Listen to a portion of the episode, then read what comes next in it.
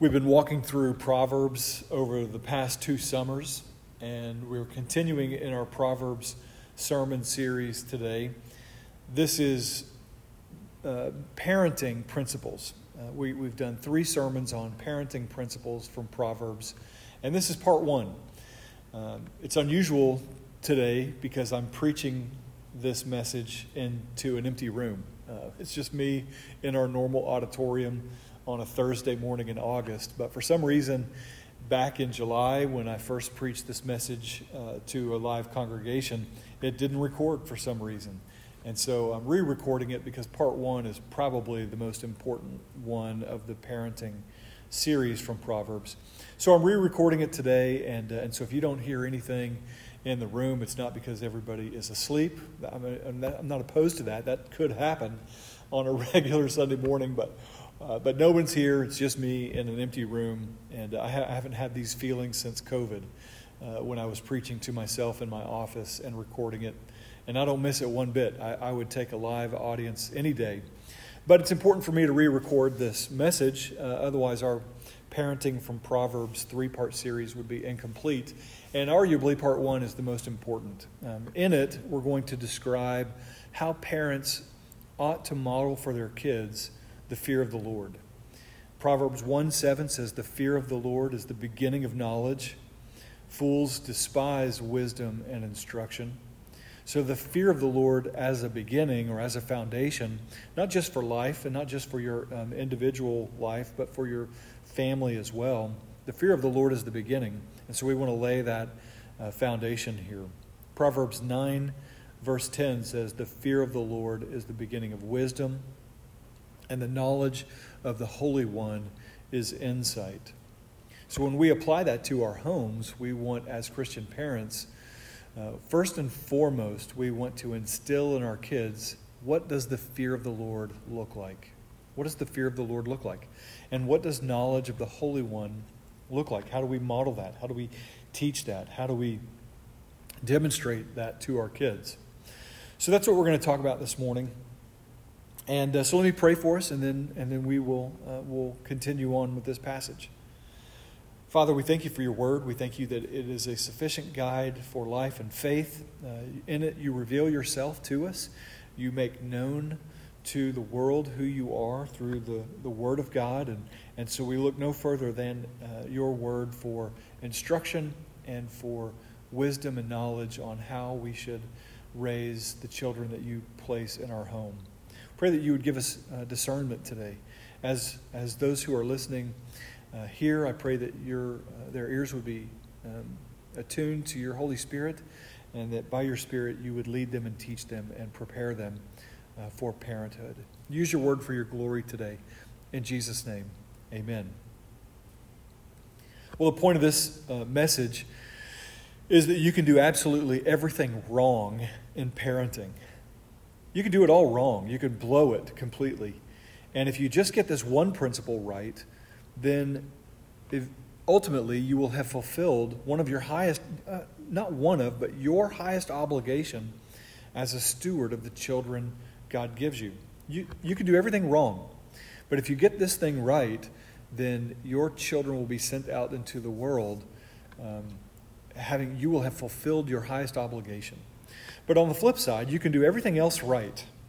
You can um, do discipline right, you can do teaching right, you can do training right, you can do, and you can send out into the world moral children. But if they don't have an understanding of the gospel and they haven't seen it modeled, what does it mean for parents who know the Lord, fear the Lord, and walk with the Lord? You can do everything else right, but neglect this one foundational and abiding principle and you will have failed in your highest obligation as a steward of the children God gives you. I know that's a bold claim, but if you get the gospel right, and if your home is oriented or gospel centered, and your parenting is gospel centered, taking at the full revelation of Scripture, uh, uh, the fullness and the fulfillment that Jesus provides of the gospel. You know, in Proverbs, Jesus is the future wise son uh, he is um, the one that Solomon is ultimately pointing to. You can get everything right in parenting, but Take Jesus out and take the gospel out and take the redemptive side out, and you will have failed in this obligation. So, when I, you know, when Julie and I first became parents, uh, our culture's parenting advice seemed like it was constantly shifting. I, I, I, promise, from one kid to another, it seemed like our pediatrician would recommend one thing with one kid and then a totally opposite thing with another kid. Put them to bed on their side, but never on their back and never on their stomach. And then a few years later, it was like never put their, you know, your kid on their side, but always on their stomach, uh, or always on their back, or you know, never on their side. It just seemed like it was constantly changing from kid to kid. Uh, we had our four, you know, relatively close together. Our culture is constantly telling us what our kids should eat and what they should not eat. You'll, um, you know, hear um, advice on um, home birth, the benefits of that, or um, birthing centers, or a hospital birth, or um, you, you, you'll hear conflicting advice on should your kids sleep in a separate room in a crib, in a bassinet, or should there be some sort of a family bed situation? Should we vaccinate? Should we not vaccinate? Should we partially vaccinate? Should we feed on demand or, or should we feed on some sort of regimented schedule? Do we discipline our kids by giving them a choice or explaining consequences, or should we spank them like Proverbs describes? And that's um, part three in this parenting uh, from Proverbs sermon series. Um, how, how should we discipline our kids. What does Proverbs say about that? Well, our culture has a lot to say about it, but it seems to be constantly shifting.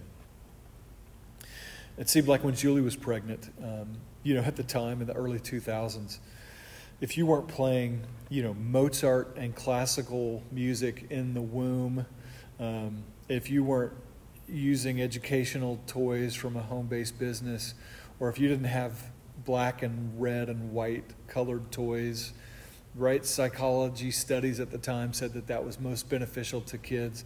It seemed like if you weren't doing all those things right, then your kid was going to go to prison for sure.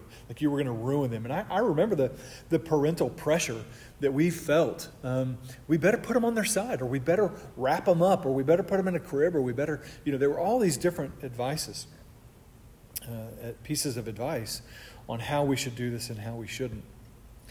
Well, I think the point here of this message and of this series is as Christian parents, when will we stop bouncing around from the latest trend to the next trend?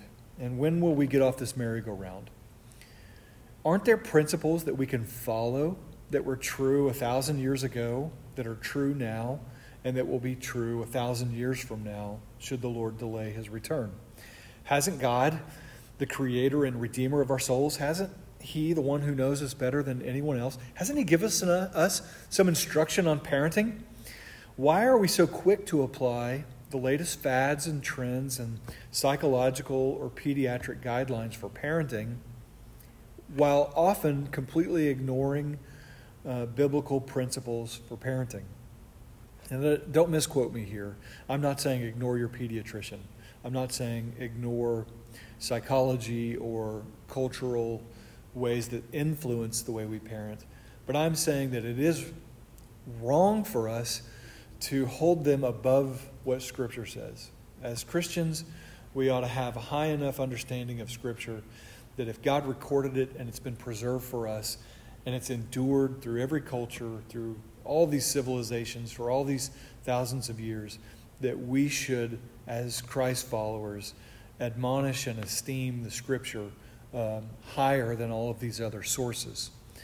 Uh, taking them into account, but only in a, uh, you know, a correct, um, uh, well, only in some sort of a, a correct understanding of what Scripture says first.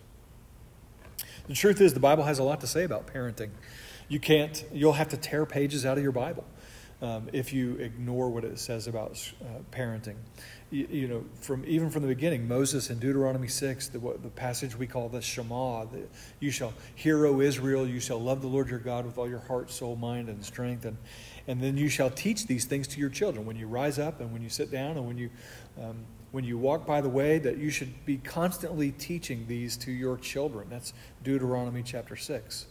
David in the Psalms, uh, he describes from generation to generation that we will declare the wonders of God from one generation to the other. That's parents teaching their children, grandparents teaching their grandchildren. Even in Paul's epistles, he reveals these uh, principles for a gospel oriented household. Instructions to mothers and fathers and children. Look in Ephesians, uh, you know, chapter uh, 5 and 6, you'll find these household instructions. Um, and Proverbs, of course, that's our series. It, it also relates to parenting. Um, as a matter of fact, all of Proverbs is Solomon, the son of David, trying to instill wisdom into his sons. But I think one of the uh, most important things that we need to see when it comes to Proverbs and parenting, and Proverbs in any topic, is that we, we have to, as Christ followers, make sure that we're careful to see Jesus in Proverbs, especially as we seek to parent in light of the revelation of Jesus Christ. I'm quoting from a book called Give Them Grace Dazzling Your Kids with the Love of Jesus by Elyse Fitzpatrick and Jessica Thompson. And those authors say this Remembering that Proverbs and the way we discipline are preeminently about Jesus Christ will transform the way we apply correction to our own children. And even in times of correction, we'll whisper his name to them through our tears and theirs. All of this is not to suggest that we ignore the plain teaching of Proverbs and instead simply look for Jesus. No, the plain words of the Proverbs are for our good, and we will grow in wisdom if we respond to them in faith and humility. It is just that if we neglect to see Jesus there too, we will wrongly assume that we will be able to automatically accomplish something that not even Solomon could accomplish produce wise children. In addition, because the Proverbs are so clear cut and seem like promises, we'll believe that our performance will guarantee success. Many so called Christian parenting books develop the parental wisdom in Proverbs without any recognition of the presence of the Christ. Because a devout Jew could employ Proverbs in the same way, this isn't a Christian paradigm. Parenting methods that assume or ignore the gospel are not Christian. The gospel must hold the center in all we think, do, and say with our kids. And ultimately, that's the point of today's message, is that the fear of the Lord is equal to a gospel centrality. So if you're going to instill in your parenting a view of Jesus through Proverbs, through the fear of the Lord, it has to include gospel centrality. And as I argued last year in our summer series through Proverbs, the fear of the Lord is an Old Testament uh, pointing forward to redemption revealed in the gospel. So the fear of the Lord actually includes believing on Jesus Christ in obedience and faith. The fear of the Lord includes repenting of sin and uh, orienting yourself toward God in repentance, approaching Him in humility and faith from a point of need. And that fear of the Lord uh, would complete our gospel understanding. So, gospel parenting uh, equates to the fear of the Lord instilling in our children. In short, we must give our children a clearer picture of Jesus' life, death, and resurrection and its implications in everything that we do and say, in the way we discipline, in the way that we correct our children, in the way that we love them, in the way that we give them grace, in the way that we let them fail so that they can see their need for Jesus. In so many different ways, our parenting, even rooted in Proverbs, has to point to the gospel of Jesus Christ and the redemptive application there. So here's a couple of points as you decide to listen to the rest of this message or not. You might say, Well, I'm not really currently a parent, so this doesn't apply to me. Or, or maybe you're an empty nest phase of your life and you've already raised your children. Maybe you're a grandparent. A lot of these principles can still apply to you um, as you parent uh, growing children or as you coach uh, younger parents in the congregation. Um, it's not just for people with parents and it's or with kids, and it's also not for people who. It's also for people who don't yet have kids. You might think, I'm not even married. I'm a high school kid. I don't even know why I'm, you know, even or college. I don't even know why I'm supposed to listen to this. But, but the sooner you begin to embed these principles in your life, it will be uh, easier when you do have kids as well. One other point as you decide to listen to the rest of this message there is no formula or promise that really guarantees the outcome. And it's important to state that really clearly right up front that you can't guarantee the outcome of your kids. You could do everything right, uh, and, and still your kids might walk away from the Lord and, and, and reject Jesus Christ. There is no formula for that. Um, all of Proverbs is this instruction from parents to children, but, but you can see it in Solomon's life. I mean, he didn't he possessed wisdom and knowledge, but it did not guarantee the outcome, uh, which is clearly um, evident in his life as well. The aim, the goal, the purpose of parenting is a young adult who fears the Lord. If we release our kids into the world at 18 or whatever age they leave, um, the goal is that they have a healthy understanding of what it means to fear the Lord because of the time spent in our home. The goal is gospel. To fear the Lord is to have faith in Jesus and to live a life in passionate pursuit of Him. Uh, you can raise a moral kid, you can raise a well behaved kid, you can release a young man or a young woman who is smart, good in school, knowledgeable. You can release bold, confident, leader of leaders type young adults. You could release into the world a young adult that handles money well and, and has a really strong work ethic. You can release a kid that you'd be proud of, that is a defender of the weak, that steps in the place of those who are being bullied. You could release kind hearted, compassionate young adults that stick up for others. You could release into the world an athletic and competitive child who wants to win more than anything else and has good sportsmanship and all those things. And the world values people with those qualities. But without gospel centrality, you will have failed your children. Without the gospel, you will have missed the mark of your goal of gospel centered, kingdom minded, Jesus honoring parenting. But the reality is that even with a gospel focus and biblical training, you can't guarantee that your child will leave your home with faith in Jesus. And so that pressure is not on you. That pressure is um, that is God's decision to save or not to save a child or a young adult. But it's your role as a Christian steward of the children who are in your home to model what that looks like. But to emphasize worldly values at the expense of the gospel, if you raise a great defender or a, a knowledgeable student who is uh, very bright and has a, a, future in academia or a, an incredible athlete at, at, the expense of the gospel, um, then you will definitely have, have failed. Your children will grow to young adults. One day they will join a church, you know, in their 20s or 30s, and they will develop a testimony that includes the things that you are doing now. They will say things like, When I was a kid, we valued sports above everything. Sometimes we even skip church to go, you know, to, um, to athletic events, or, or we valued our vacations or our family time even more than participation in the congregation. They will talk about the, the atmosphere of your home and whether it contributed to their understanding, uh, healthy or unhealthy, of who God is. So it's a, it's a very um, uh, serious, um, it's a very serious obligation that we have to order our homes rightly. And it would be wrong to emphasize worldly values at the expense of gospel centrality. Uh, will they say, My parents pointed me to Jesus? They modeled a love for Jesus and faith in Jesus and God's Word? Or will they say, You know, we were a well behaved, moral family. Uh, we emphasized money or leisure or hobbies or sports. Those were the priorities of our home. But I never really had the impression that my mom or dad really loved Jesus and really loved His Word. So you can get a lot of things wrong, even when it seems right and acceptable by the culture. But if you get one thing right with gospel centrality, all those other things may fall into order.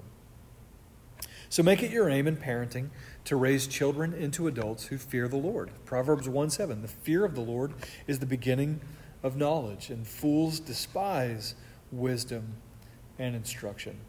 So, how do you, practically speaking, parent your children in a way that makes the gospel not just evident, but captivating and irresistible? Let me ask that question again.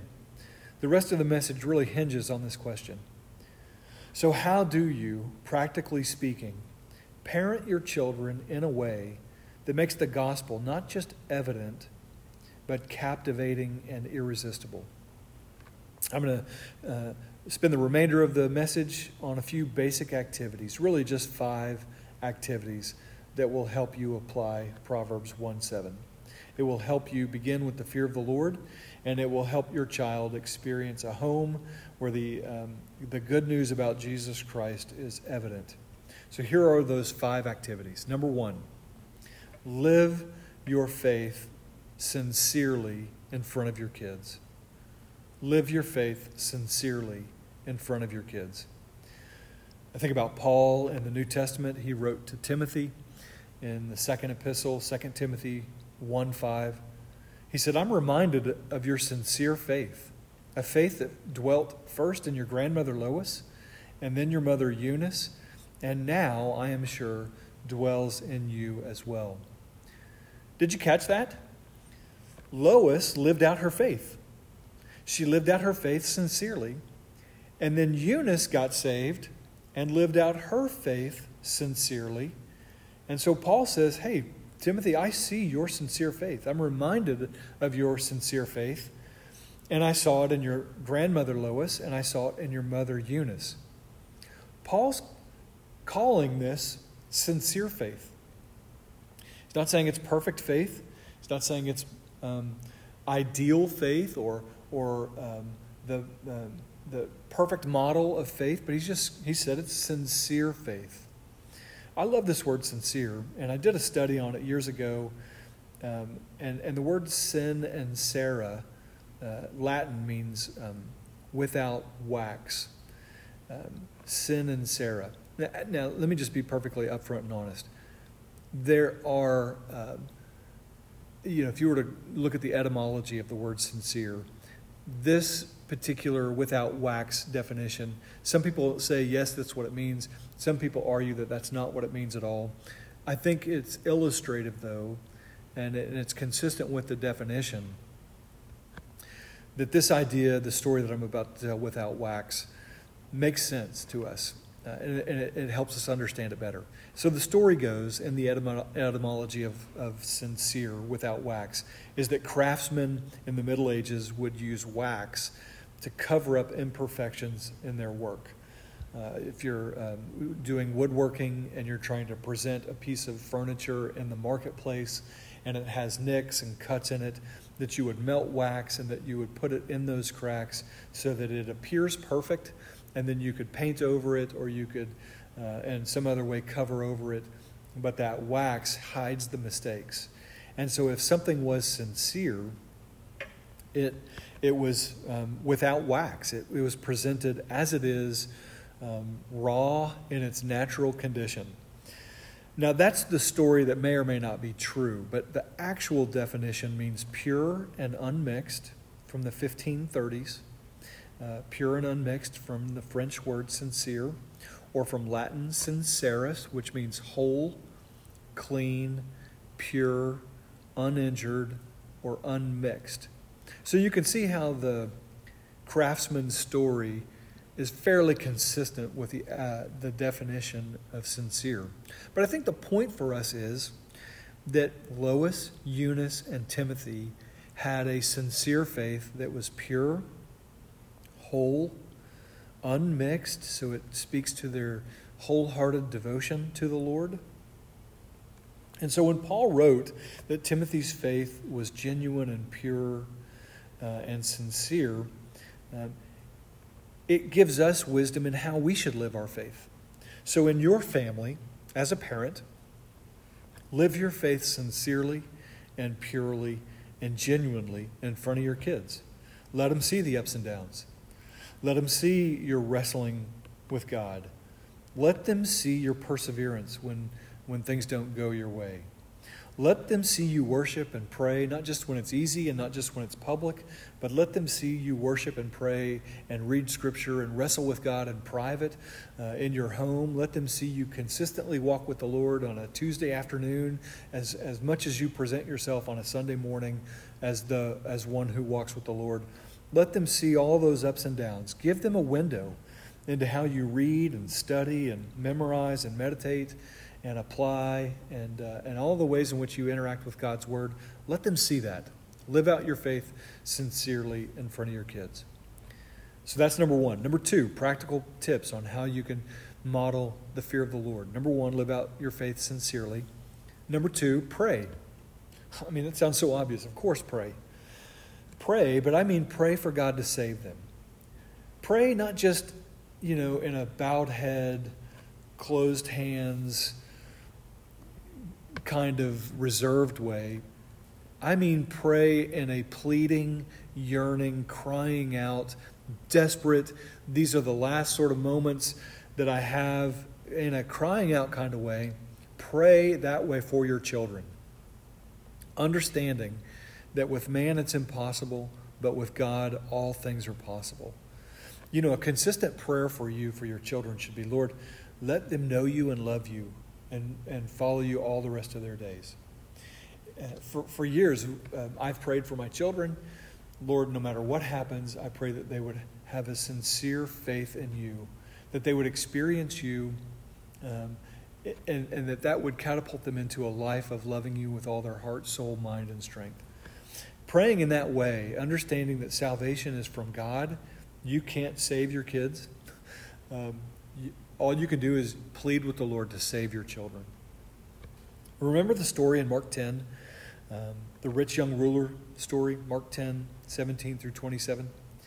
This guy comes up to Jesus and says, What must I do to inherit eternal life? and this guy is perfect. He's got uh, money, he's a leader, uh, he's moral. Jesus asks him, you know, follow the Ten Commandments. And, uh, and he says, All these I've kept from my youth all the disciples, I'm sure of it, everyone following Jesus, looking at this guy, would have said, This is a model Israelite. This is the guy who's got it together. He's moral, he's blessed by God, both financially and in his understanding and approach to God. But, but this guy goes away sorrowful and sad, rejecting salvation because of his great possessions. And here's the insight that informs our prayer for our kids Jesus looked around and said to his disciples, How difficult it will be for those who have wealth to enter the kingdom of God. And the disciples were amazed at his words. But Jesus said to them again, Children, how difficult it is to enter the kingdom of God. It is easier for a camel to go through the eye of a needle than for a rich person to enter the kingdom of God.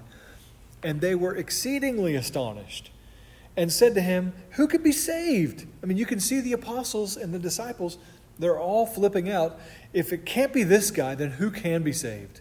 If he's the best model of us, then who can be saved? And this is the principle that should drive your prayer for your kid. Jesus looked at them and said, With man it is impossible, but not with God. All things are possible with God.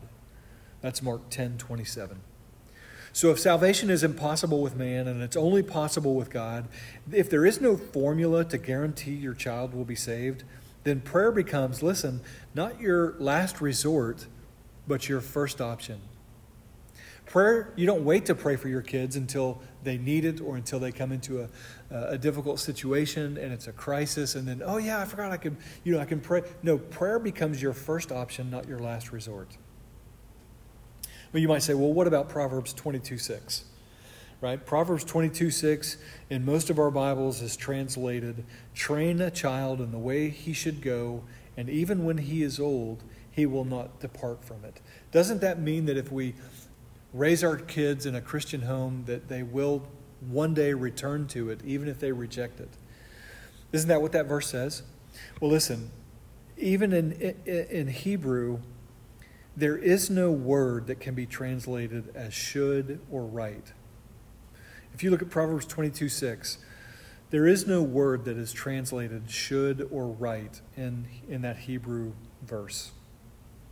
That's an addition, that's a commentary from a translation committee that thinks um, that there is a way that the child should go or a right way. And, and that word is just not in the original Hebrew. Most Hebrew commentaries make the point that a better translation would be train a child in his way, and when he is old, he will not depart from it. In other words, if you leave a kid to their own ways, they will stay in their own ways. It's a warning, not a promise. Um, so that passage might say, well, you know, if I train my kids in the gospel when they're old, they won't, they'll, they'll return to it. They will not depart from it. No, that's not how Proverbs 22 6 should be viewed. So we should plead with God. The point is that we should plead with God for our salvation. So that's number one and two. Number one, model sincere faith in front of your kids. Ups, downs, goods, bads, perseverance during hard times, all those things need to be true. Number two, pray in this sort of desperate way that God would save your kids. Number three, saturate your home with Scripture. Saturate your home with Scripture. I went to visit a friend. I had to drop off a book. She was getting in her car. Her young kids were um, out running, getting into the car as well. And, and one of the kids just jumped in the car and hid in the back seat. And, uh, and I didn't think much of it. I dropped off the books. We chatted for a minute. I moved on. Uh, she moved on. But maybe 15 minutes later, she called uh, and she said, I got to tell you this story.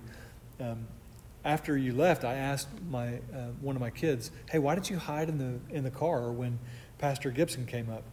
And he said, I'm so glad that guy is gone because I thought he was just going to come and preach um, the Bible to me. I thought he was just going to come and start reading me Bible verses. Like as a pastor, one of my jobs is to go to each of your homes and just uh, sit down, you know, and, and have a sermon uh, at each of your homes. This little kid was afraid that that was going to happen. Now, the funny thing is, I, I know for a fact that their family life is saturated with Scripture. He just didn't want me to be the one um, preaching to him at his house. but the truth is that we should saturate our homes with Scripture. Not me coming to your house and teaching Scripture, but you saturating your home in Scripture. Uh, and we see that uh, in, it clearly in 2 Timothy 3 14 through 17. Paul, again writing to Timothy, says, As for you, continue in what you've learned and firmly believed, knowing from whom you learned it and how from childhood you have been acquainted with the sacred writings, which are able to make you wise for salvation through faith in Christ Jesus. That's 2 Timothy 3:15. The scriptures were able to make you wise for salvation through faith in Christ Jesus. So parents, if you want your children to believe, if that's your ultimate goal for them to be saved, saturate your home with scripture. The scriptures are able to make that child wise for salvation. It doesn't mean they're going to be saved. It means that God's word will not return void and that there will have an influence on their life later, maybe, but they're, the, to the degree that they understand the gospel and the scripture, it makes them wise and prepared for salvation. So memorize scripture, talk about scripture regularly, sing scripture. Use Bible stories as illustrations and teaching points, examples of good and evil, godliness and wickedness. You know, interact with the news and current events. Um, every day, usually I try to listen to the briefing. Uh, it's by Al Mohler. It's a, he says it this way it's a daily analysis of news and events from a Christian worldview.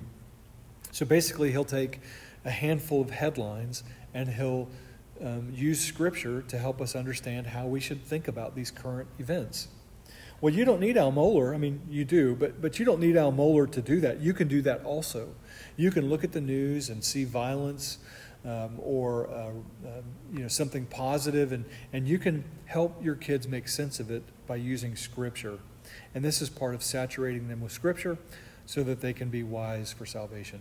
Two more, and, uh, and then we'll be, we'll be finished here. Um, number one, model sincere faith. Number two, plead with God. Pray for God to save your kids. Number three, saturate them um, with Scripture. And number four, don't skip the bad news and just give them the good news. What do I mean by that? Well, there, the gospel message is good news. That's what gospel means. It means good news, but but it's good news in light of bad news. And I know many parents do this. They say, you know, they'll tell their kids, you know, Jesus loves you. Jesus loves you so much. And, and, and they'll sing, Jesus loves me. And the kid will sing, Jesus loves me. And it becomes this wonderful thing. They'll memorize John 3.16. For God so loved the world that he gave his only begotten Son, that whoever believes in him should not perish but have eternal life. And they'll emphasize the love of God and the love of Jesus. That's good news. And I'm not saying you shouldn't emphasize good news, but I'm saying that there has to be um, the right mix of bad news also. They have to know what sin is. They have to know what sin is and who it is against. You have to clearly identify sin and, and name it. That's pride. That's uh, stealing. You took that from them, that's stealing. You coveted that, that's coveting, and that is sin. That's a lie. And, and telling lies is a sin. They must know what sin is, and they must know that sin has destructive consequences in their relationships with their peers, with their family members, but also destructive consequences in their relationship with God. That's the bad news. They have to know what sin is, and they have to know what, who sin is against. They have to know that sin must be punished. Now, listen the punishment of sin and the way you discipline your child informs the way they hear the gospel message. I can't emphasize that point enough right now. But if you listen to Parenting from Proverbs, part three, it's all about discipline and punishment. And if you never punish your kid in a way that they understand that sin and disobedience hurts, then when they hear that Jesus died for me and he took my punishment for them, they're going to have a, a misunderstanding of punishment if you're not doing it biblically. So the bad news must be emphasized as well as the good news. They have to know what sin is. They have to have labels for sin. They have to have concrete examples of their own sin. And as a parent, it doesn't mean that you're, you know, you're ripping them apart and you're criticizing them. You just have to point out and identify that is a sin.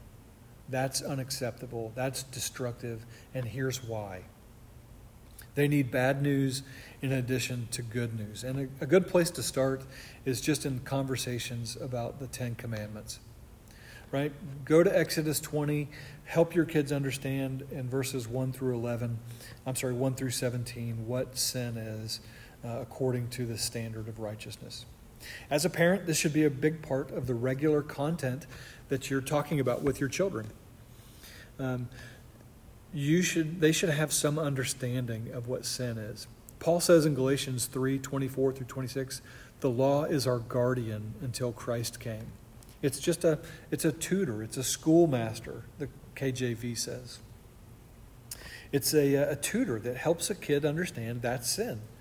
Um, it's the law, Exodus 20, the Ten Commandments, that becomes for us teaching material to help our kids understand the bad news so that they can fully appreciate and receive the good news. All right, finally, number five, uh, the last practical thing to help you instill the fear of the Lord in your home.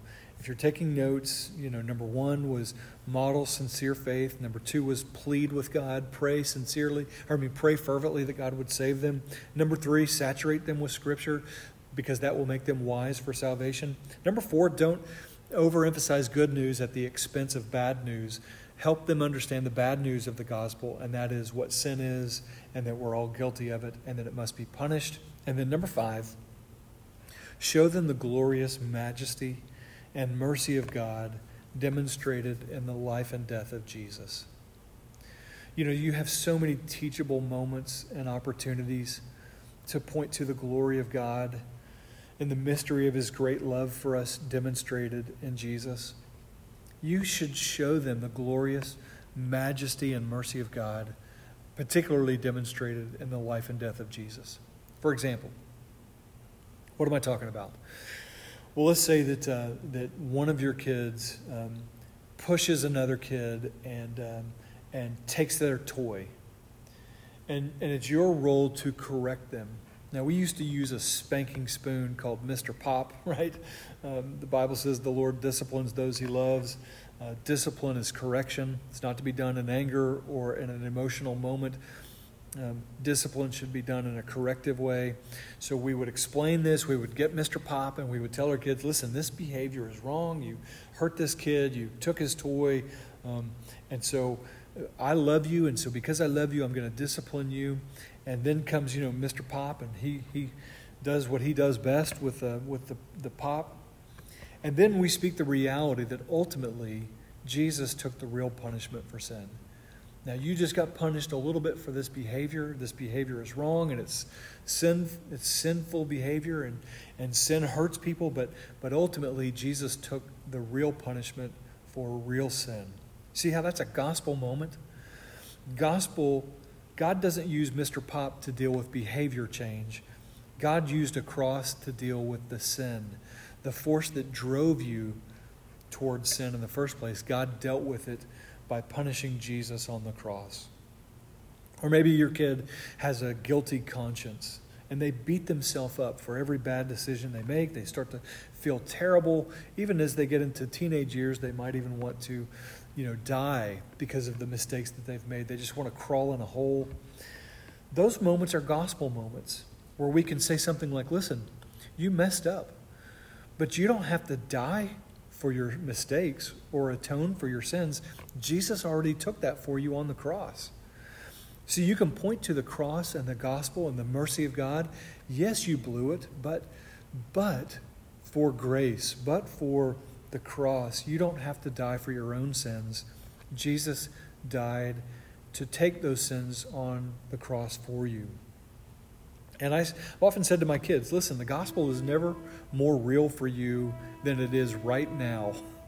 When you realize the severity of your sin and, and, and, and how much it hurts somebody, and then you feel the light of the holiness of God exposing your sin, and you recognize, I deserve to be punished, there's never a moment that the gospel is not more appropriate than it is right now, because it's at that moment that the good news becomes personally the best news. I baptized a member of our church, a young member, uh, a, little girl, a few months ago.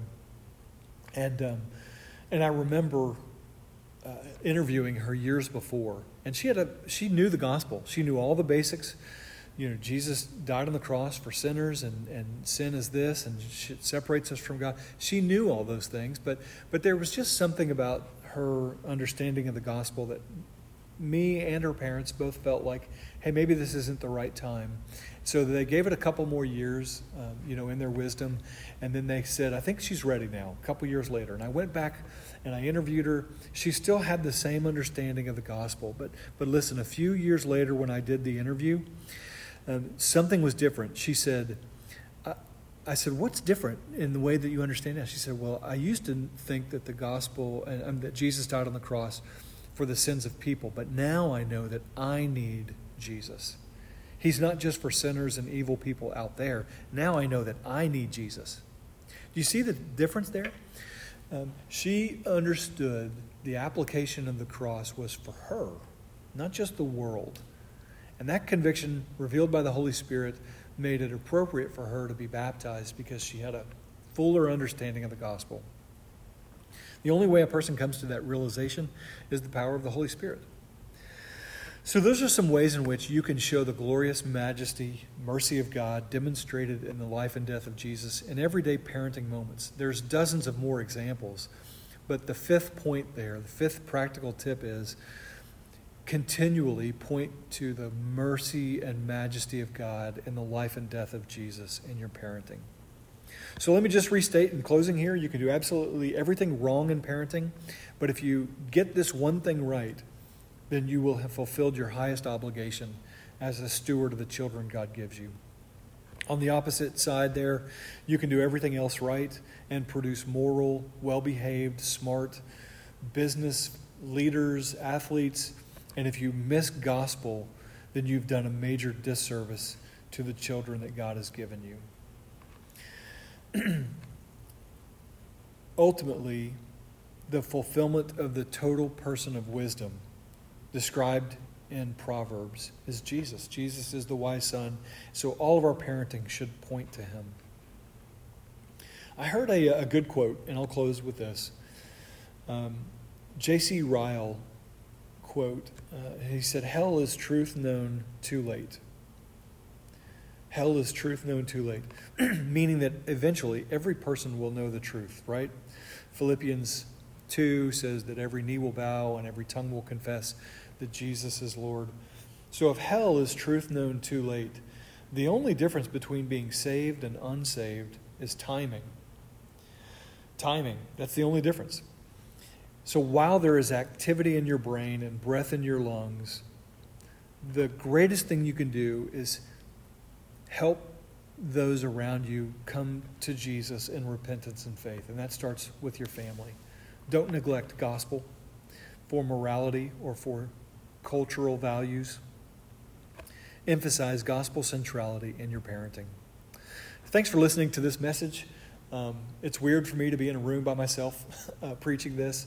I don't know how it was received. Usually, I kind of appreciate the feedback I can see on people's faces. But I hope this content has been helpful for you. And, uh, and if there are any questions, of course, um, you can see me or email me uh, in the links on this website. But I hope that this has been a blessing to you. Father, I pray for all those who hear this message uh, today that it would help them to parent in a gospel centered way and that their children would leave their house uh, at whatever age they leave, understanding that their parents modeled sincere faith and, uh, and that they did so in a way that those kids understand what it means to fear the Lord. May it be true of my family, but may it be true of everyone who is hearing my voice right now. In Jesus' name, amen.